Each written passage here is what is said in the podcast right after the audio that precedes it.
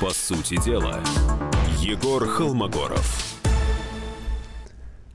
Добрый вечер. В эфире программа «По сути дела» в студии Егор Холмогоров. А, Здравствуйте. И Дмитрий Стешин, спецкор «Комсомольской правды». У нас сегодня много тем.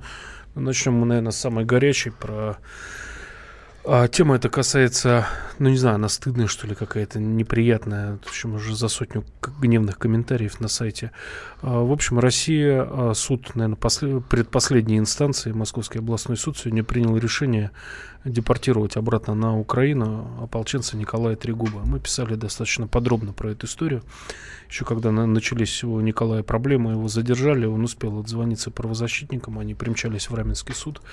А, несколько слов а, про биографию этого парня. Он родился в 89 году в Винницкой области а, воевал в Славянске в последние дни обороны города. Я был в эти дни в Славянске, я помню, как, какой там был ад.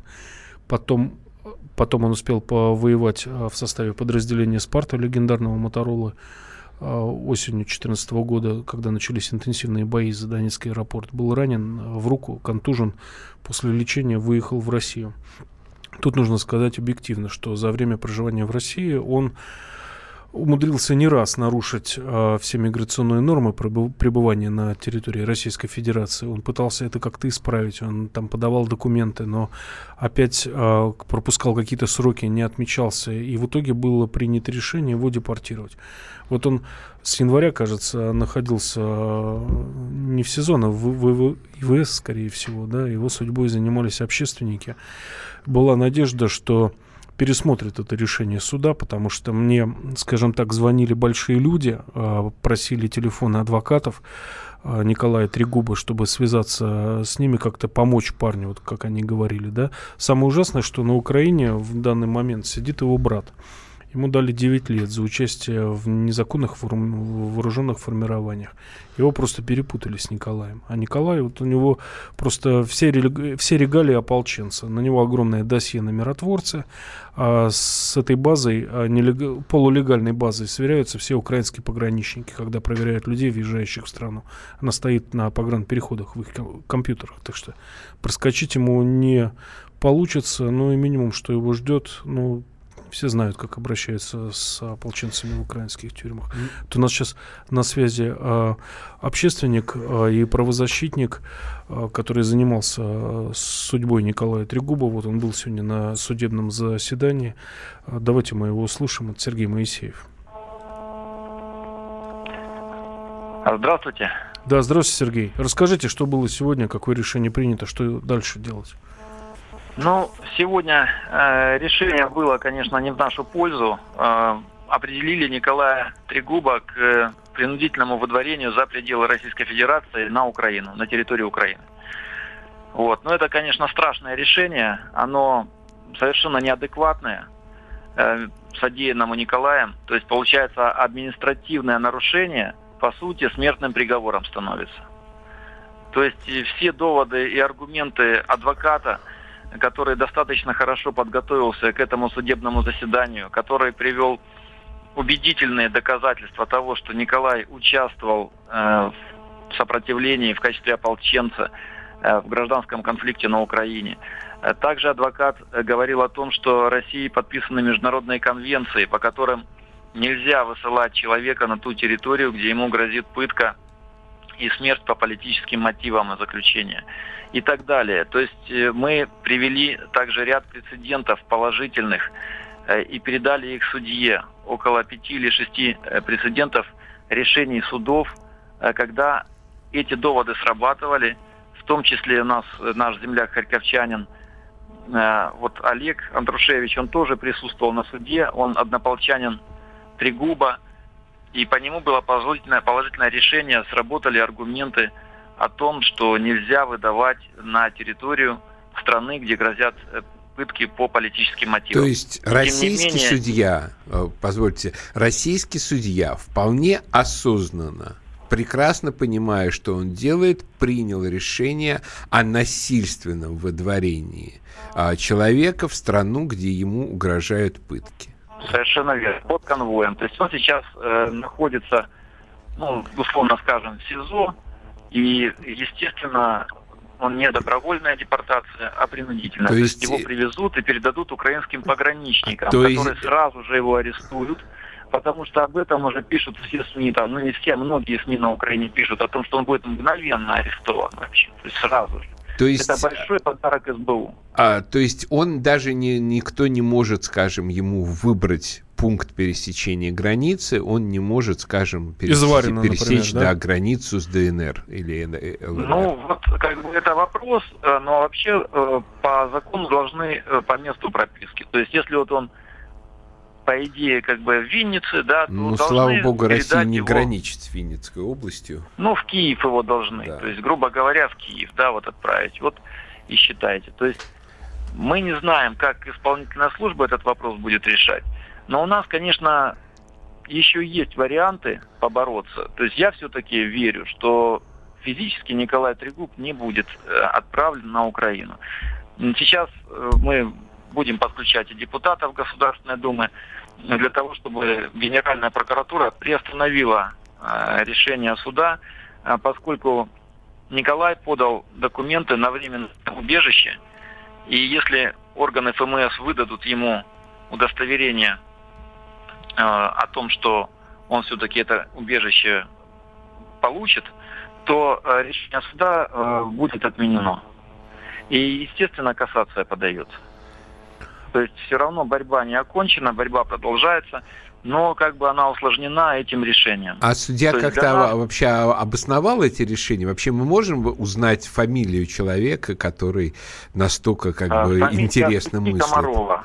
Фамилия судьи Комарова. То есть госпожа Комарова, судья Российской Федерации, выдает человека в страну, где ему заведомо угрожают пытки за то, что он был сторонником Российской Федерации. Прекрасно. Судья Московского областного суда или городского? Областного. Да, областного, это областного суд. суда. Сергей, спасибо большое за включение. А, спасибо. На, на связи. По телефону. Счастливо. Ну, ну что ж. Что можно сказать? Госпожа Комарова вообще как бы пробила новое дно в этом смысле, потому что, скажем, до этого была очень неприятная история в феврале с тем, как э, суд в Крыму выдал, районный судья в Крыму выдал Марину Меньшикову, тоже женщину, которая угрожала уголовное преследование на Украине, на этой Украине ее убили. Ну, хотя бы там потом выяснилось, что на судью очень сильно давили, давили с территории же Российской Федерации, потому что там была какая-то очень сложная, неприятная с материальной заинтересованностью родственников история. То есть, грубо говоря, в общем, что называется, это было не то только как бы преступное бесчувствие нашей судебной системы, но еще и трагическое стечение как бы человеческих обстоятельств. Здесь, как я понимаю, особых никаких человеческих обстоятельств нет, кроме того, что ну вот человек как бы там отнесся э, с надеждой, что его-то уж за его-то подвиги, за его-то достижения никто не будет здесь слишком уж оклющить э, с нашим миграционным законодательством. Ну и фактически сейчас э, э, наше правосудие, которое, грубо говоря, можно сказать, далеко не всегда беспристрастно и далеко не всегда действует по закону. Вот тут неожиданно по такому миграционному поводу демонстрирует предельную, я бы сказал, бесстрастность, не, подда не поддается давлению. Стоп, не нелегальной миграции, да? Да, да, да, да. Вот, вот знаете, вот когда, то есть у меня просто э, слова уже на грани мата, то есть страна, которая залита миллионами нелегальных мигрантов, которые въезжают приезжают сюда после запрета по два, по три, по четыре раза, убивают, грабят и так далее. вот человек, который пошел сражаться за Россию и за русское дело, и за русский мир, к нему немедленно миграционные претензии, которые теперь могут закончиться его гибелью. Ну это же позор, это просто издевательство над нашим народом. Продолжим разговор а, после короткой паузы рекламной. Оставайтесь с нами в эфире на связи. Программа «По сути дела». По сути дела, Егор Холмогоров. Здравствуйте, друзья! Это новая программа на радио «Комсомольская правда», которая называется «Подзарядка». С вами Вероника Борисенкова и Сергей Краснов. Подзарядка – это заряд самой необходимой информации для того, чтобы начать новый день вместе с нами. Мы работаем по будням с 7 до 11 по московскому времени. На подзарядку становись.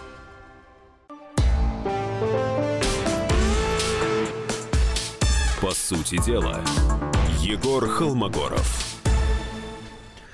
Добрый вечер. В эфире программа «По сути дела» в студии Егор Холмогоров. Здравствуйте еще раз. И спецкор комсомолки Дмитрий Стешин. У нас работают телефоны прямого эфира 8 800 200 ровно 9702. Есть WhatsApp и Viber 8 967 200 ровно 9702. Также любую новость с нами можно обсудить в Твиттере, в Фейсбуке, ВКонтакте и в Одноклассниках. Мы сейчас вот первый кусочек нашего эфира обсуждали совершенно безумную и ненормальную новость о том, что из а, страны, как и выразился Егор Станиславович, затопленной миллионами нелегальных мигрантов в Средней Азии, въезжающих к нам по три, по четыре раза по поддельным документам, с помпой и вообще без тени сожаления депортируют ополченца, а, воевавшего в Славянске и под Донецком, депортируют на Украину, ну, не знаю, как минимум на верные пытки, потому что там у него уже на Украине сидит его брат-близнец, которому дали 9 лет с Николаем, просто перепутали.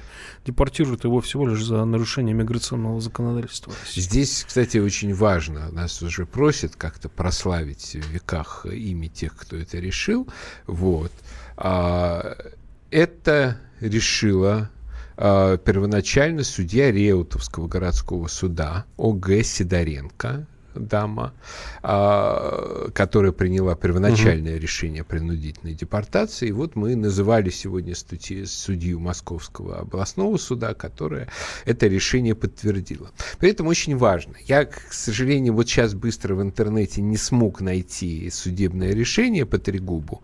Вот. Но, скажем, а, в решении в свое время по Марине Менщиковой ее депортация была назначена в качестве дополнительного доказательства дополнительного наказания. То есть, грубо говоря, закон не обязывал судью назначать именно эту меру угу. наказания за те нарушения миграционного законодательства России, которые имелись. Я думаю, что у Трегуба ситуация принципиально не, не, никак не отличается. То есть, грубо говоря, судья ни в одном из случаев не был обязан назначить принудительную депортацию. Во-первых, есть вариант добровольной депортации. Во-вторых, э, вообще можно не назначать депортацию как наказание, а, скажем, назначать штрафы и так далее.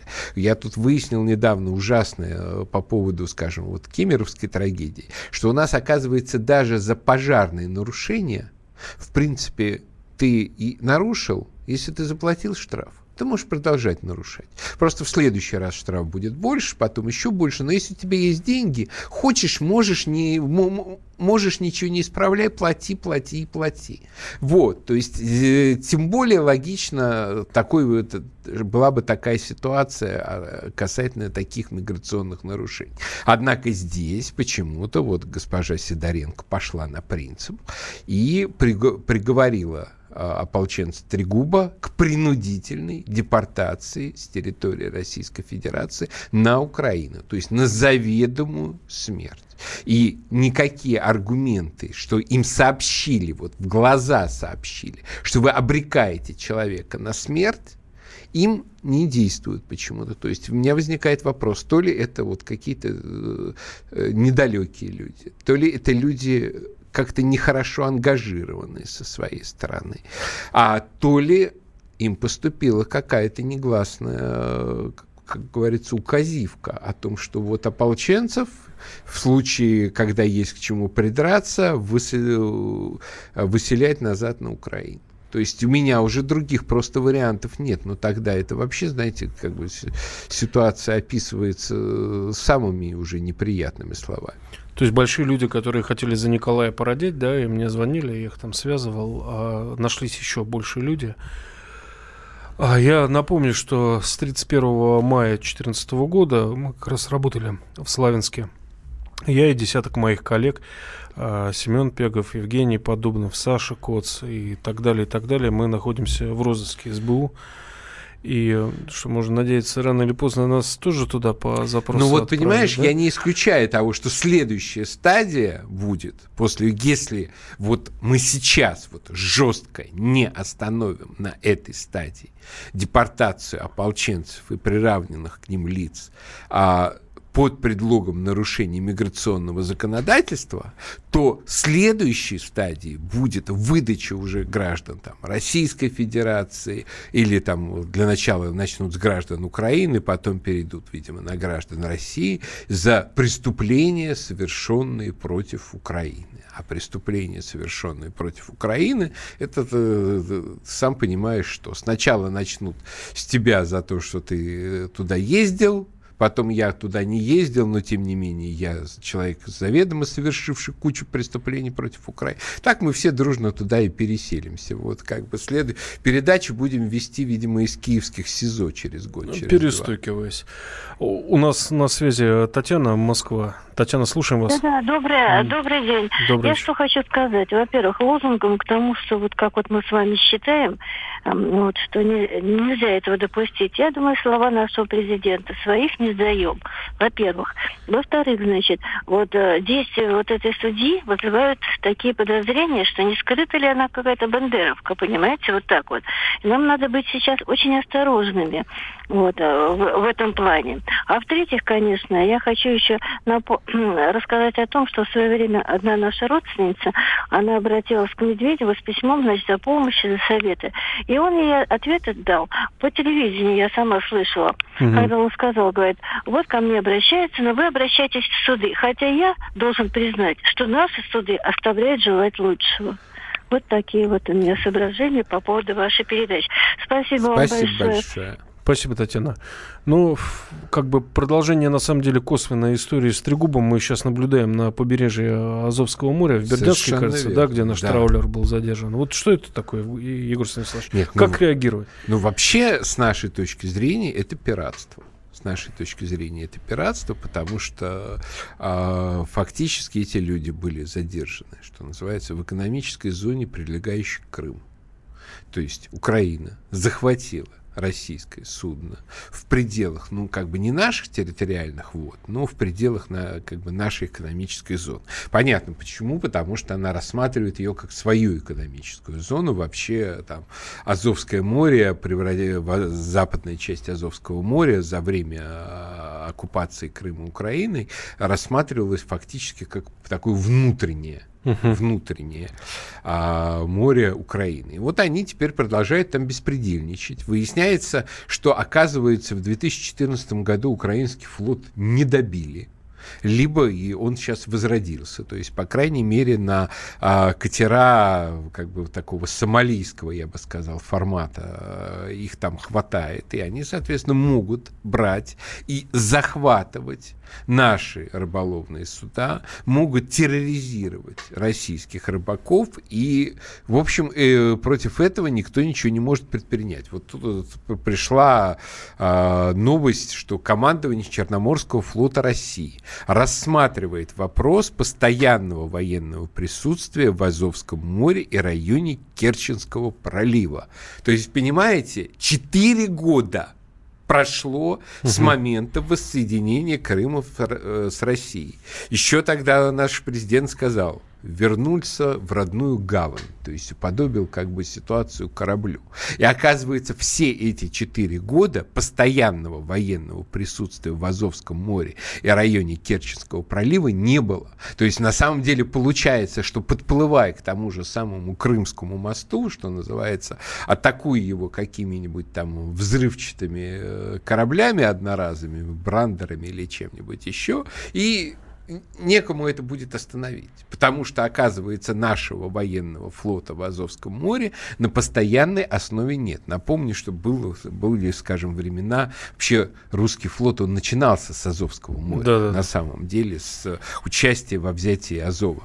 Вот. Потом э, были времена, скажем, во время Великой Отечественной войны, когда Азовская флотилия, и тогда адмирал Горшков командовал, который потом командовал всем советским флотом, э, очень активно действовала на этом участке. А сейчас, получается, мы полностью потеряли контроль над Азовским морем, по крайней мере, в качестве серьезной э, военно-морской силы, что какой-то я бы сказал так, военно-морской карлик в виде Украины может захватывать там наши рыболовные суда, может терроризировать... Не пускать консулок и Совершенно экипажу. верно.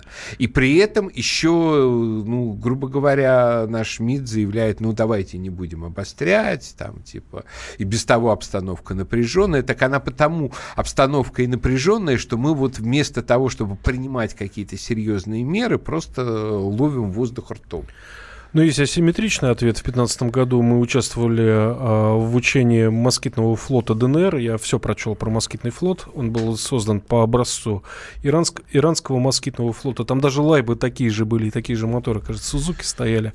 Вот, мы пристреливали там э, гранатометы. Ну, и... знай, да, значит, пусть ДНР контролирует свою акваторию. Вот, ну, давайте, наверное, после перерыва еще к этой да. теме вернемся. Сейчас новости и реклама. Оставайтесь с нами. По сути дела, Егор Холмогоров. Товарищ адвокат! Адвокат! Спокойно, спокойно. Народного адвоката Леонида Альшанского хватит на всех. Юридические консультации в прямом эфире. Слушайте и звоните по субботам с 16 часов по московскому времени.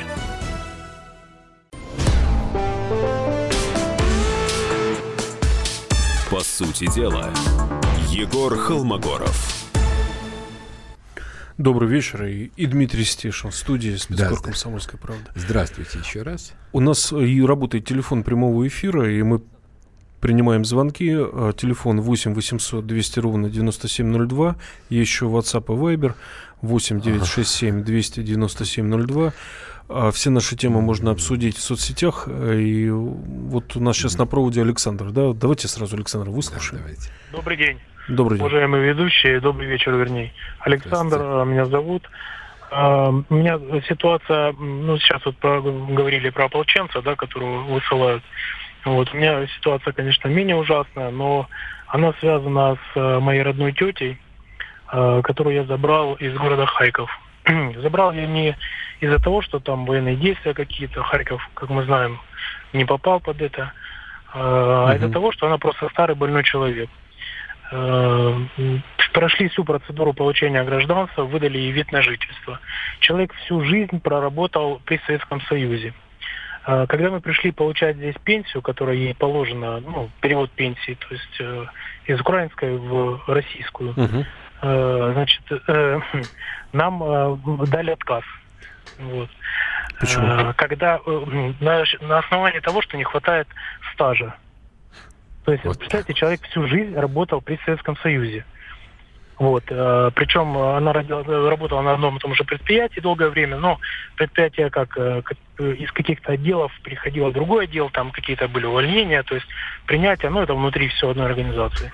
Вот. А не дают только потому, что сказали, что э, нет э, подтверждения, что вы там работали. То есть э, трудовая книжка ее не является подтверждением. Хотя это прямое нарушение закона, потому что э, это является, то есть гражданам Украины да, на территории Российской Федерации должен быть э, выдан, выдана пенсия такая же. То есть э, и подтверждение которой до 91 года подтверждения не требуется, mm-hmm. то есть ну, до развала Советского Союза.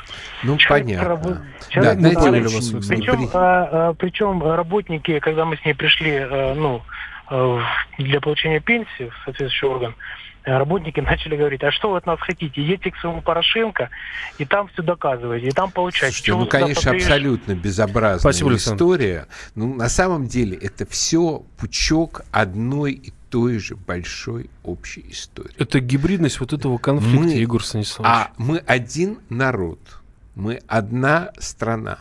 Это не проговорено. абсолютно, ну, как бы про один народ периодически Путин говорит. Ну, как бы фактически надо осознавать, что Украина – это отчужденная от России часть России то, что было величайшим национальным предательством там, и со стороны Ельцина, и со стороны других сил, что мы стали рассматривать это как некое отдельное государство, иностранное государство. Еще у нас периодически и людей вот в таком же духе воспитывают. А я вот просто был в шоке, вот когда комсомолка опубликовала расшифровку нашей предыдущей беседы, как раз Но. как нам вернуть Украину, почитать комментарии. Да зачем нам нужны эти хохлы, в том, все в том же духе, какие-то безумные люди. То есть, а завтра они напишут, а зачем нам нужны эти рязанцы, а зачем нам нужны эти пско... псковские и так далее. Нету никакой разницы между теми русскими территориями, которые называются как бы сейчас на международном жаргоне Украина, и теми, которые называются Россией. Точно так же, их точно так же с Белоруссией, собственно говоря. Вот. И, грубо говоря, Россия должна, давным-давно должна была принять политику, которая исходит вот из этого принципа, что если оказался украинский гражданин на нашей территории, он фактически наш гражданин, и мы будем его защищать. Особенно, как бы, если он действительно еще активный сторонник воссоединения с Россией. Если какая-то часть просится в состав России, мы готовы ее воссоединить, потому что это наша территория. Мы просто ее освобождаем и ничего больше. А вместо этого вся вот политика наших судов, вот политика наших пенсионных органов, абсолютно вот всего, что угодно, строится на презумпции того, что это какое-то отдельное иностранное государство, которое никакого отношения к нам вообще не имеет, при том, что зачастую как бы с гораздо более иностранными государствами, которые ничего иметь с нами общего не хотят, с ними носятся как списанные торбы, их облизывают с ног до головы, им гражданам всюду раскрыты двери, при том, что зачастую в эти двери, знаете, как сначала летит плевок, а уже потом входит только он сам. Вот. А, и ну, это абсолютно абсурдная, немыслимая ситуация. И мне кажется, что очень важно, чтобы у нас все-таки вот сформировался бы в обществе не консенсус на тему того, что да кто они такие, да зачем они нам нужны, а напротив установка, общая установка для того, чтобы действительно медленно, шаг за шагом, кусочек за кусочком, клочком за клочком, клочок за клочком, все-таки свое, свою землю и своих людей себе возвращать. И уж, по крайней мере, не воспринимать их как чужие нам не нужно. Егор Станиславович, это изнанка, мне кажется, гибридной войны, когда мы не можем э, четко назвать свои цели, да, чтобы всем было понятно. Мы можем что-то делать, да, можем что-то ну, не делать. Ну, да, грубо да... говоря, у нас все-таки достаточно хорошо устроена административная вертикаль, так чтобы пропустить по ней, по всей сигнал, чтобы вот таких безобразных историй с высылками просто не было бы, просто забыли бы о них. Что пусть лучше там три человека притворятся ополченцами, хотя они ими бы ими не были и останутся в России, чем одного, чем одного в тюрьму на пытке. У нас звонок, Игорь, на проводе. Игорь, слушаем вас. Добрый вечер. Здравствуйте. Э, была Просто. затронута тема про рыбаков, захваченных да, да, да. в Каморе. А, ну вот, смотрите, даже не пристальный взгляд, по-моему, на эту ситуацию показывает, что это вот не погромцы э, захватили. На мой взгляд, это точно спецоперация, продуманная. Вполне вероятно. Подготовленная. И более того, э, ставит в безвыходное положение. Э, э, вообще в этой ситуации нет выхода, потому что она э, спроектирована именно для, для этого.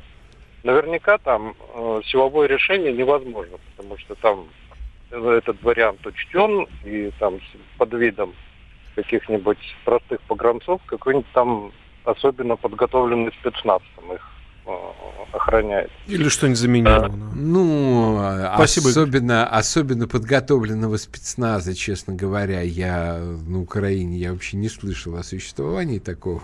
Вот. То есть я думаю, что было бы желание... Егор Станиславович, наша ошибка. Я в свое время осенью 14-го э, Стрелкова спросил, почему не можем отбить аэропорт. Он сказал, ну там же те же русские люди воюют против нас. То есть там есть, что называется, ну, определенные к сожалению, кадры. И, конечно... Ну, во всяком случае, то есть, грубо говоря, в чем там вот эта ситуация с этим Нортом? В том, что это все керченские рыбаки. Вообще возрождение керченского рыболовства – это очень важная задача. Там стоя, стоят, э, как бы, ну, они уже не без дела стоят, но им нужно выходить на полную мощность, как бы, консервные заводы, то есть там вообще был очень крупный производственный центр до того, как все посыпалось. И а, понятное дело, что для того, чтобы восстанавливать эту керченскую промышленность, ее э, должна быть рыба. А где ее ловить, кроме как в Азовском море? Вот. Соответственно, это, я думаю, что это э, рыбаки были, как бы, они э, были когда-то считались гражданами Украины. Сейчас они все, понятное дело, граждане России с российскими паспортами. Фактически, чего от них требует украинская сторона? Вы покажите свои украинские паспорта, угу. тогда мы вас отпустим. То есть, в общем, такое давление на крымчан, чтобы вот они хранили у себя украинские паспорта, чтобы они перед Украиной выступали в качестве граждан Украины, чтобы как бы, чтобы фактически не такой тихой сапой вести режим как бы двойного управления, двойного гражданства и так далее. Почему еще в этом вопросе нельзя ни на какие уступки идти? То есть, понятное дело, что их нужно вызволить, после чего создать систему жесточайшего военно-морского контроля на Азовском море и при любых враждебных действиях в, отношении российских судов, скажем, вне там а, береговой линии Украины, а внутри береговой линии Украины этим же может заняться тот же самый ДНР, вот, а, просто топить. Просто топить вообще без каких-либо разговоров. Потому что, ну, это пиратство. И если мы там не потерпим, э, мы будем терпеть пиратство на Азовском Во внутреннем море, море своем, да, да, да. то это вот, вот уже просто степень а, национального унижения. Там следующая ступень, я не знаю, там, что называется, появление снова ушкуйников на Волге. Видимо. Егор Станиславович, вам не кажется, что Россию раздергивают специально, да, из бокса такой термин? Вот нас постоянно выводят на конфликт агрессивный ответ. А, Понятно, что ну, надо отвечать, но нельзя и не отвечать. Ну, на самом деле, как сказать, проблема-то в том, что мы все держимся, и мы все не отвечаем и так далее. И с нами наглеют, наглеют и наглеют. Просто если бы за это время хотя бы по одному поводу Украина бы всерьез получила бы по зубам, причем получила бы по зубам так, чтобы это имело бы определенные внутриполитические последствия, то есть, грубо говоря, что называется, к Верховной Раде притащили бы там десяток другой гробов с вопросами там, а вот почему? За что? Да, совершенно верно. То э, я думаю, что в этой ситуации даже бы режим Порошенко немножко по-другому бы задумался о своей ситуации. Также он абсолютно безнаказанный ему же. Все сходит с рук ему. Сходит все с рук на, на внешней арене, все сходит с рук в отношении России. Там террор в день голосования сошел с рук против российского посольства. А, сошли с рук все там истории сначала с Саакашвили, потом там с Савченко и так далее. То есть есть на всех фронтах они могут делать все, что угодно. А может быть, это в терминологии Константина Крылова, вот помните такое слово «разгуливают», «разгуливают». Вот, вот разгуляли Дагестан, да, до невозможности, да, когда просто пришлось э, сечь, корчевать, просто жечь э, напалмом по площадям, потому что там куда ни ткни, везде коррупция. 200, что ли, э, человек буквально на днях задержали не помню, из, медицин, из ну, вообще с, с Дагестаном так и интересная ситуация. Кстати, это к вопросу еще об одном внутреннем море. Да, Тут да. же пришла одновременная информация, что Шойгу распорядился из Астрахани перевести э, нашу Каспийскую флотилию э, в Каспийск, то есть фактически под Махачкалу. Я поясню, это крохотный городок-спутник э, Махачкалы, который практически с Махачкалой слился, там несколько десяток километров до него.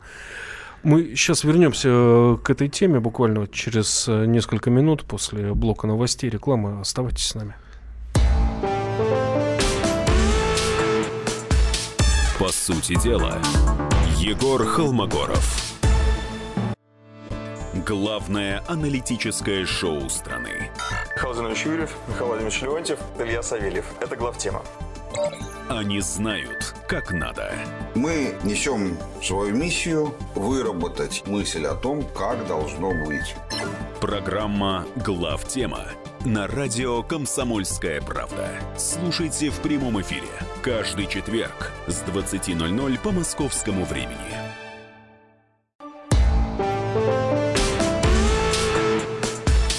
По сути дела, Егор Холмогоров. И Дмитрий Стешин. Добрый вечер. Телефон нашего прямого эфира 8 800 200 ровно 9702. А, в WhatsApp и Viber работают 8967 200 ровно 9702. Мы перешли плавно с обсуждения проблем а, нашего суда Норд, задержанного украинцами на Азове, с выдачи ополченца Николая Трегуба а, в, в добрые лапы украинского правосудия и потихоньку подошли э, к еще одному стратегическому региону, в котором идут сейчас, ну, наверное, тектонические сдвиги, да, последние месяцы это Дагестан. Я сам вернулся из Дагестана буквально месяц назад, писал об исходе русских из двух э, когда-то почти стопроцентно русских, э, из стопроцентно русского Кизлярского района а сейчас а, заявили и объявили, что будут восстанавливать а, в Каспийске военную базу. Нужно внутреннему трудовому рынку Дагестана дать какую-то работу. Каспийский, я напомню, это маленький городок, практически слившийся с Махачкалой стоящая на берегу Каспийского моря, и все вокруг там застроено а, кирпичными заводами, на которых работают русские рабы. Мы туда ездили, их вытаскивали, этих несчастных людей. Заводы эти работают на а, ворованном газе, к сожалению, да, поэтому себестоимость кирпича там, ну, просто даровая получается. Ну, да? вообще, конечно, это и любопытный вопрос. А, то есть это получается, что вот все эти а, строения для военно-морской базы будут строиться а, из кирпичей, которые выработали русские рабы. Вот. Или, или же все-таки по, по всему случаю там немножко наведут порядок. Объективности ради скажу, что люди, которые там работали, да, русской национальности, э, они, э, это не чистые рабы в кандалах, конечно, это люди, которых туда заманили обманом, а, люди, как правило, деклассированные, да, их от этого не меньше жалко, да. Мы работали там с ребятами из организации «Альтернатива», и нам помогали те же дагестанцы, тоже молодежь. Мы говорили со всеми предметно, и все, кто говорил, что мы хотим уехать с этого завода, а, нам без разговоров их отдавали, мы их забирали, отправляли в Россию. Ну, ну, с другой стороны, это, конечно, тоже характерная ситуация. Вот мы какое-то время назад даже об этом здесь с тобой говорили в этой сути, что меня что поражает, что с одной стороны жалуются, что в Дагестане нет работы, да. молодежи негде работать и так далее, а с другой стороны почему-то приходится похищать, что называется, бомжей где-нибудь э, в Ульяновске и на Курском вести, вокзале, да, да. И, и везти туда. То есть это значит, получается, что вот эта безработица, она на самом деле не столько от того, что нет рабочих мест, сколько от того, что на тех рабочих местах, которые в республике есть, работать никто не хочет. Ну и это ненормальная как бы вообще ситуация, это ненормальная ситуация социально-психологическая, это ненормальная ситуация с точки зрения террористической опасности, потому что вот как верно напомнили наши слушатели, в общем, там в Каспийске регулярно случались теракты, то есть там был, была жуткая, скажем, история, как взорвали военный оркестр. Вот, да, 9 а, мая. Да. Человек, кажется. И, и понятное дело, что, ну, как бы стратегически важный, важную для России флотилию держать в таком месте можно только если радикально изменить ситуацию в Дагестане с законностью, с безопасностью, с уровнем террористической угрозы, ну, то есть фактически реинтегрировать его в Россию после того полуотвалившегося состояния, в котором он находится а, многие годы. А потому что, ну, иначе мы слишком сильно рискуем потому что, а, скажем, эти э, малые ракетные корабли, которые входят в состав этой флотилии, они, конечно, малые, но на самом деле они являются стратегическим фактором в Евразии, потому что калибры, которыми вооружены эти корабли, с Каспия они, же пускали, да, да? а скажем с юга Каспия они могут достать до э, Саудовской Аравии, они могут достать до Египта, они могут достать до всей Южной Европы. То есть фактически э, за счет того, что Каспийское море это достаточно обширный водный бассейн, и он при этом закрытый что самое прекрасное, это то, что он закрыт, и американцы туда до сих пор не, не, не войдет туда с инспекцией, да? да? Но там есть э, страна Азербайджан. Я вот сейчас да. думал, зачем вот эта база, что, что, что произошло геостратегического в регионе? Ну, как сказать, ну, есть объективный фактор, то, что в Астрахани, конечно, держать их сложно, потому что там выходить 100 километров из дельты, которая периодически мелеет, периодически да. замерзает, то есть это неудобная база. Но конечно, держать поближе, в том числе и к Азербайджану, и в случае, если там будут какие-то неблагоприятные изменения, его тоже контролируют, вот, то в этом случае, э, конечно, это тоже важно. Но вот для того, чтобы, грубо говоря, из Каспийска получился хоть немножко, что называется, Севастополь, Новороссийск и так далее, нужна совершенно другая обстановка в Дагестане целом. И вот как раз, Дим, тебе как человеку, как, который там регулярно бывал, видит все это в динамике и так далее, вот скажи, вот надежда какая-нибудь у больного есть или вот он безнадежный? Есть, есть, потому что не нужно не демонизировать ни чеченцев, ни дагестанцев. А большинство а, людей, с которыми я там общался, они просто вставали и аплодировали, да, тому, что там делает Васильев, потому что коррупция и кланы достали всех, а все социальные лифты были сломаны. Ведь не случайно дагестанская молодежь оттуда а, бежит в Москву, в, люб, в любые другие города миллионники, хоть бы пристроиться, прописаться к родственникам, чтобы призвали в армию, в российскую, чтобы потом уже как начать какую-то карьеру. А, там, в бизнесе, не знаю, в учу, начать учиться. А жизни не было. Вот этот знаменитый э, Каспийский тр транзитный коридор, который там, не знаю, контролировали или нет, вот братья Магомадовы, да, э, это двухполоска, это дорога, которую даже в ближнем Подмосковье не встретишь, да, в, глу в глухой провинции, э, Заста забитая фурами, а, кафешками придорожными, потому что это действительно реально по этой дороге, по этой трассе идет коридор, связывающий, не знаю, Персию с Россией, да, Ближний Восток с Россией, это прямой путь туда. И там ничего не менялось. Вот все вот, больше десятка лет я туда ездил, там как будто время остановилось. А, при этом самое обидное было, что республика имеет уникальное геополитическое положение, транспортное положение, имеет худо-бедно, но свои запасы э, углеводородов, ну и так далее. Трудолюбивый народ хороший. И вот такой остров невезения. Вот я эмоционально высказался. Ну, ну, будем надеяться, что действительно, потому что как-то события начали за последнее время а, сгущаться все как бы в одном направлении. То, что туда назначили все-таки Васильева, то есть решили как-то выйти из этого замкнутого круга в виде перетягивания власти между местными кланами. Что тут же начали происходить вот интересные события с так называемыми дагестанскими олигархами. Там сначала Керимова задержали во Франции. В аэропорту Махачкалы да. висит огромный баннер Керимов мы с тобой. Вот. А потом уже в России задержали вот этих самых Магомедовых, а с учетом их достаточно как бы высоких коррупционных там связей в Москве, это вообще, в общем, я думаю, мы скоро все поймем, что это внутриполитическая революция и в Москве тоже. А вспомните, Игорь Станиславович, историю с обналичкой, с чемоданами денег, которые да. вечно из Дагестана возили в Москву, да, да, грабили, да, да, отнимали. Да. И вот в этих условиях, в этих условиях, и ну и встречная волна, конечно, вот это вот чудовищное убийство в Кизляре, по поводу которого, собственно говоря, ты туда и ездил. Вот, это как бы такая попытка, что типа будете на нас давить, мы, мы по вас будем стрелять, причем стрелять будем как бы прежде Самое всего, по русским, да, да по, по пожилым русским женщинам. Вот.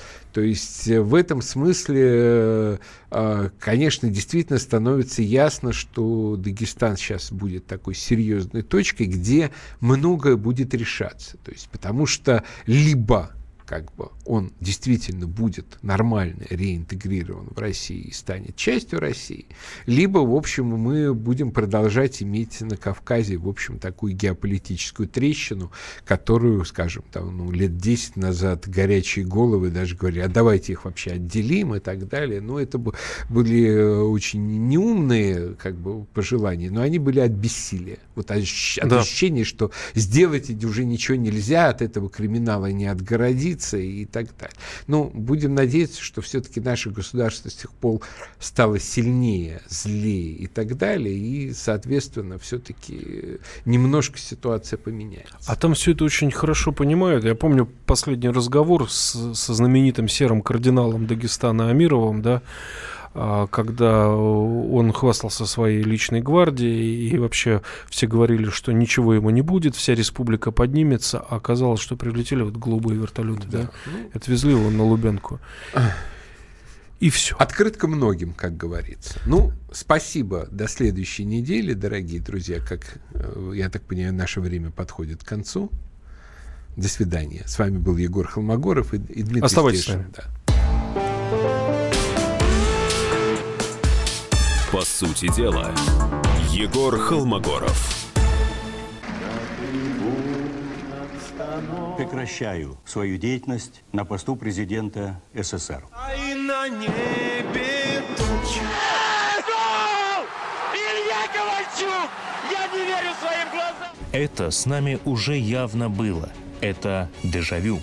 Воспоминания о прошлом, о том, что было в детстве и молодости, то, что мы бережно храним в памяти – Программу «Дежавю» слушайте по будням с 11 вечера по московскому времени.